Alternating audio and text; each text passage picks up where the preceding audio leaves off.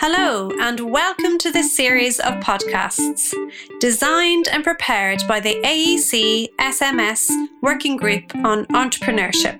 Our group is looking at how higher music education institutions can integrate an entrepreneurial mindset among students and teaching staff.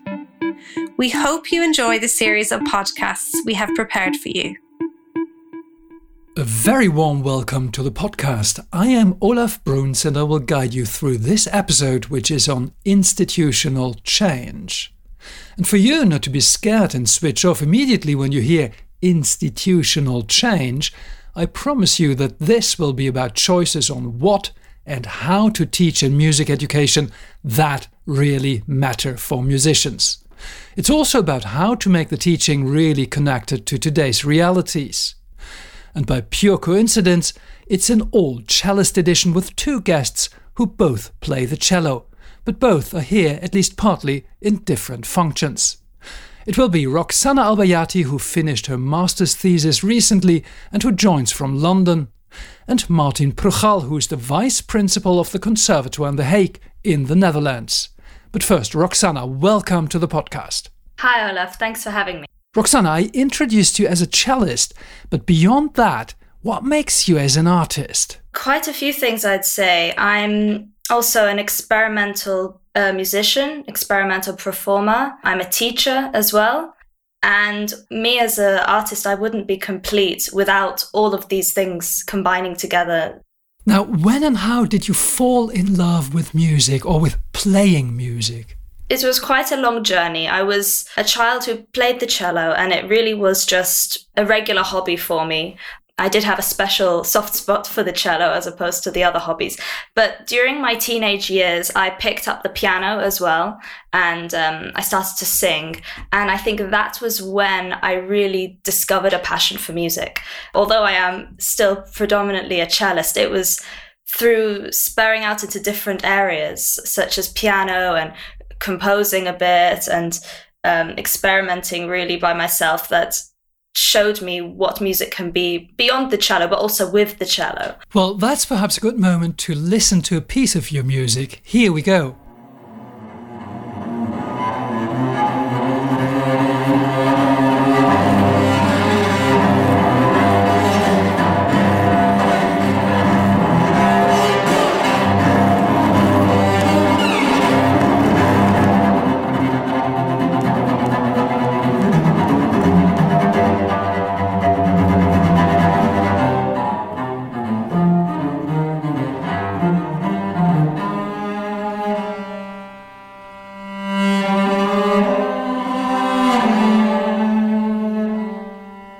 Is the story behind this extract, Roxana? What you just heard is a little extract from a performance I did a couple of months ago.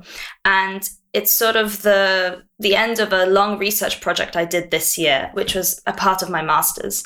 Um, it was a research project into a cross cultural exploration of improvisation, um, me learning Iranian music as well as comparing my experiences of learning Iranian music with my teaching practice as a cello teacher, as well as, let's say, developing and reflecting on my creative practice as an improviser. Roxana, what is your link to Iranian music? I'm half Iranian, half Iraqi, um, but I'm born and ra- I was born and raised in the UK, so first generation child, which ha- was always difficult for me. And honestly, my whole life, it, was actually quite a, a big problem inside me. And there have always been different ways I've tried to understand more about that side of me, um, never fully realizing.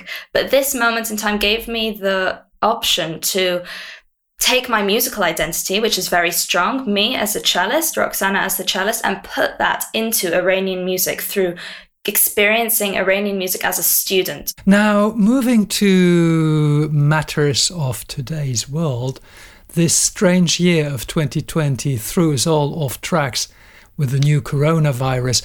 What has the pandemic changed for you in your daily practice as an artist? For me, quite luckily, um, it's changed a lot of things in a positive way.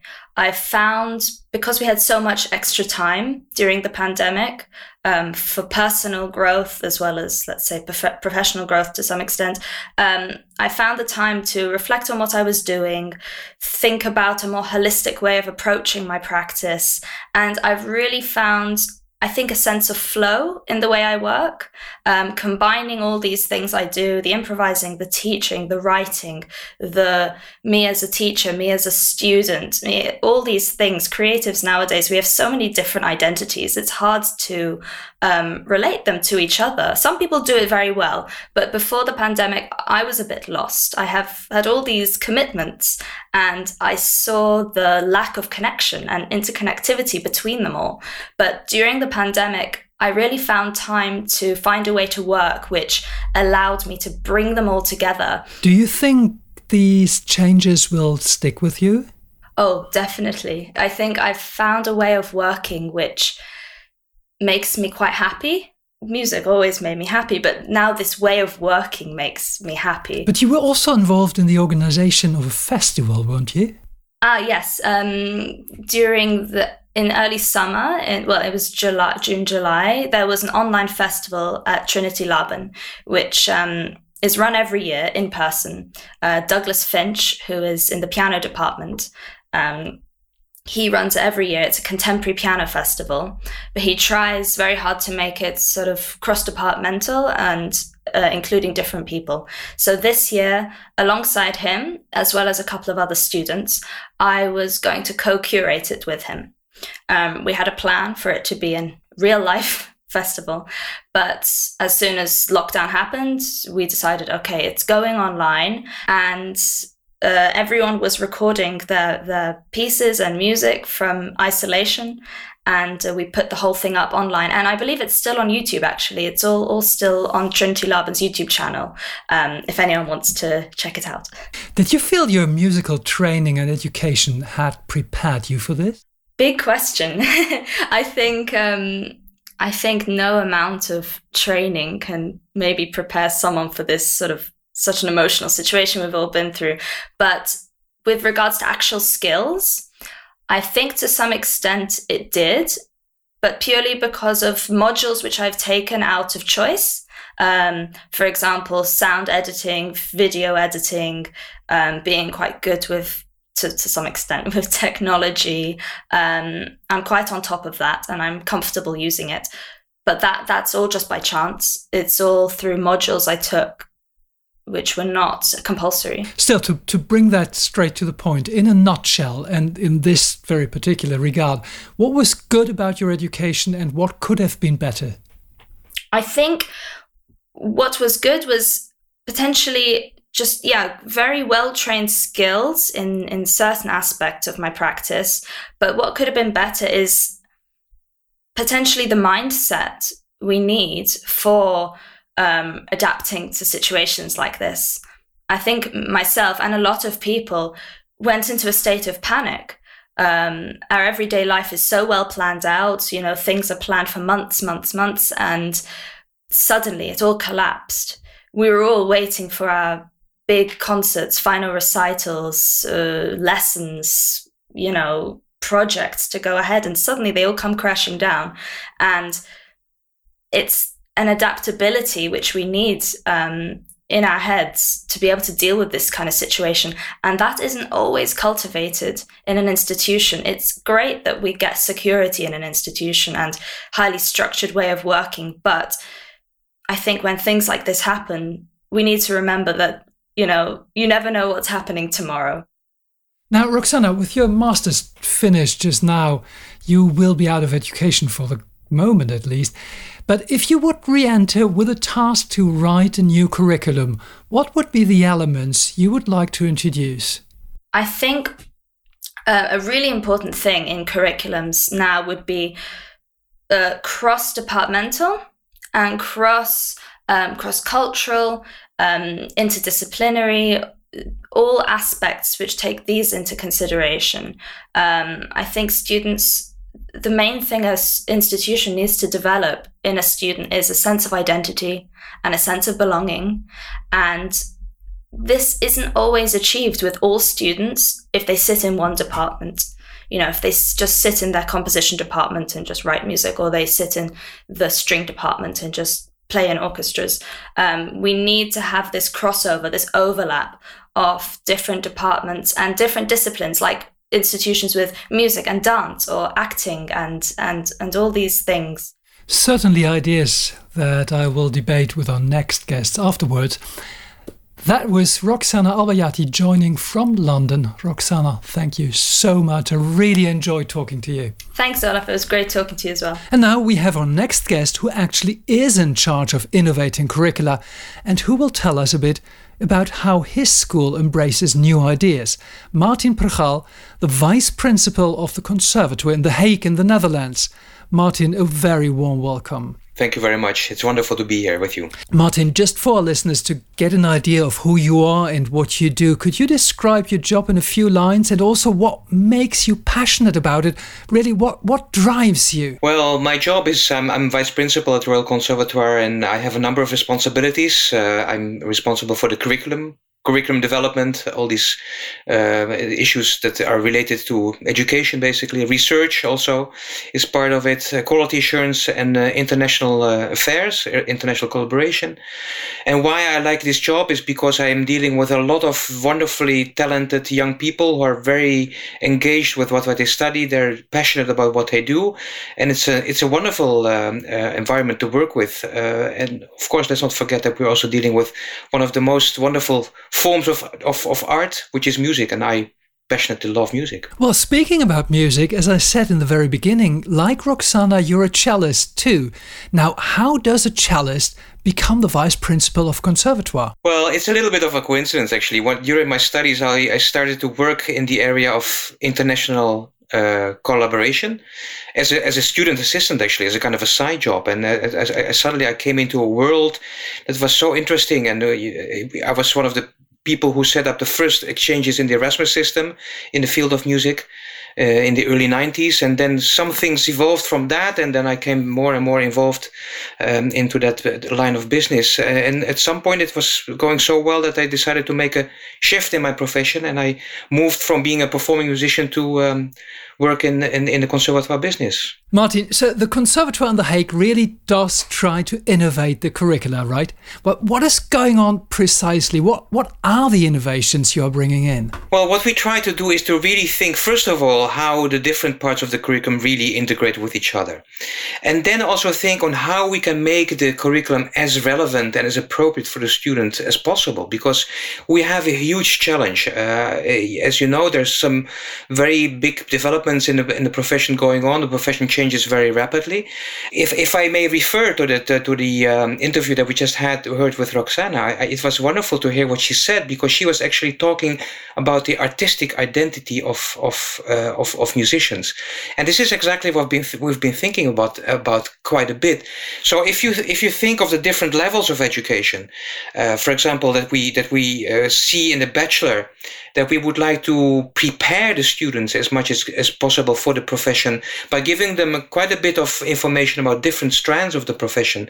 Whereas in the masters, we would really would like to see um, professional integration so that they really stand with one foot or maybe already with both feet in the profession uh, somehow. And this is where we really urge students to think about their artistic identity in a way that really makes sense for them and brings together all these different elements in the curriculum. For a student who comes into the Conservatoire of The Hague, what is different now compared to, well, five years ago, for example, or compared to other conservatoires? You know, in a way, conservatoires are very good at ide- identifying a problem. They they they see, okay, we need to do something about entrepreneurship or something about teaching or something about whatever.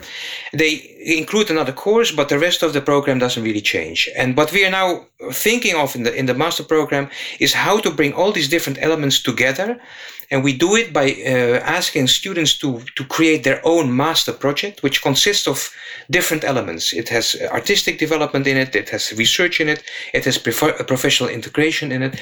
And all these things have to come together for their own project, which really forces or invites them to think about their artistic identity. And this artistic identity is crucial if they want to think ahead and decide on what they would like to do in the future profession. So the program is constructed constructed differently. There's a, a, team of teachers around the student that is helping them in terms of coaching and supervision, but it all is very much geared around the student in terms of making them see that it's their own project and is something that they would have to uh, think of themselves.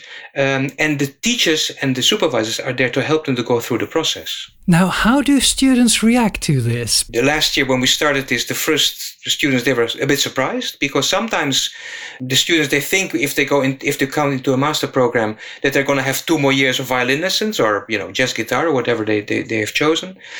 Uh, but now we really uh, and we also advertise this on our website. We really uh, make them understand that it's a bit of a different experience they're going to have with us. And you know, there's some students who say, okay, this is not what I came for. I just wanted to play the trombone, um, and you know, I, I'm really bothered by this. And sometimes we have to say to students, okay, then you have to go somewhere else. But actually, what we're seeing now with our first students, uh, first year students, for example, this year, is that they're really catching on to this idea and that they're taking the ownership and responsibility for the development of their own ideas and their own projects. Roxana also spoke about models in her training she took, but which in her courses were not compulsory and which now allow her to, to a host of artistic expressions. So, if I understand you right, all these out of the box approaches become integral part of the training in your school, isn't it? Well, because we want to uh, connect as much as possible to the own motivations uh, and, uh, and and and um, well dreams of the students. So if they have a project which involves, you know, what Roxana was uh, mentioning, for example, cross-departmental or cross-cultural uh, work, then this is something that we need to facilitate inside their, the, the, the master project. So uh, we're really kind of reshaping our thinking from telling students what to do, and this is at master level, of course, right?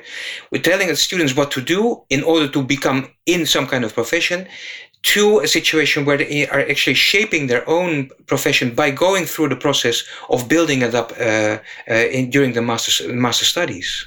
It just started a year ago, didn't it? So it's too early to to have already feedback of students who went through it and who started their co- professional career. No, we've started experimenting already some two or three years ago. Uh, I may, for example, give an example of a, of a very good uh, vocal student who um, did a lot of repertoire um, uh, combining art songs and folk songs. This was also the subject for her research. And she developed a concert series that she then uh, later on staged in, in, in, the profession. And it gave her an opening, uh, you know, with a special program that attracted audiences and also concert promoters. So with by going through this process during the master studies, she already prepared a couple of things that she was able to do following her studies. I would like to ask one question on this particular situation we, we're in with the pandemic, and I think the, the fast changing reality you described has been turbo accelerated these last month. Do you see a different mindset in your students currently? Well, one of the things that we are noticing in our students because of the the, the, the pandemic is uh, indeed that the sense of own responsibility and self-assessment. Uh, also, because they have to constantly also record themselves, they are starting to listen to themselves in a different way. So, the I would say the development of own responsibility of their own development and their own education has hugely increased, and we're trying to support that. So we uh, we also want them to uh, write uh, their kind of observations in self-assessment forms. I'm slightly worried about what's going to happen in the future with well with the profession because there has been so much uh, the, the, the, the profession has been so strongly affected by the lockdowns and by the pandemic that you know we're not going we, we don't know what's what's what's going to what's how this how this will develop. And we can't just expect that everything will be possible to deliver online because you know we are the performing arts and the the, the live performance is a very important aspect of, of, of our profession. Martin is there something you think interesting and important that has not been covered I'm sensing a huge opportunity for uh, much more institutional cooperation. If we, for example, if we think what, what we have learned now uh, through the online uh, the teaching and all the connections we've been able to make digitally, then I could imagine that we are going into a direction of a world where institutions could work much more closely together and share their educational offer. So why would we all need to have a music history course while there is one um, you know, institution that is exceptionally good in one particular subject. So why we, could we not connect into some of those courses that are often uh, already uh, offered uh, digitally? So there would be really a kind of an exchange of expertise and of of um, of education from that from that point of view, which offers, of course, huge possibilities to the students attending a sort of semi-virtual European conservatoire. That's right. That would be my big dream. Martin, thank you very much. It was really a pleasure talking to you. And that was Martin Prchal, the Vice Principal of the Conservatoire in The Hague. And I close this edition of the podcast and look forward to the next episode. Thank you for listening to our podcast. For more information on the AEC SMS project, we welcome you to visit our website sms.aec music.eu forward slash entrepreneurial mindset for musicians.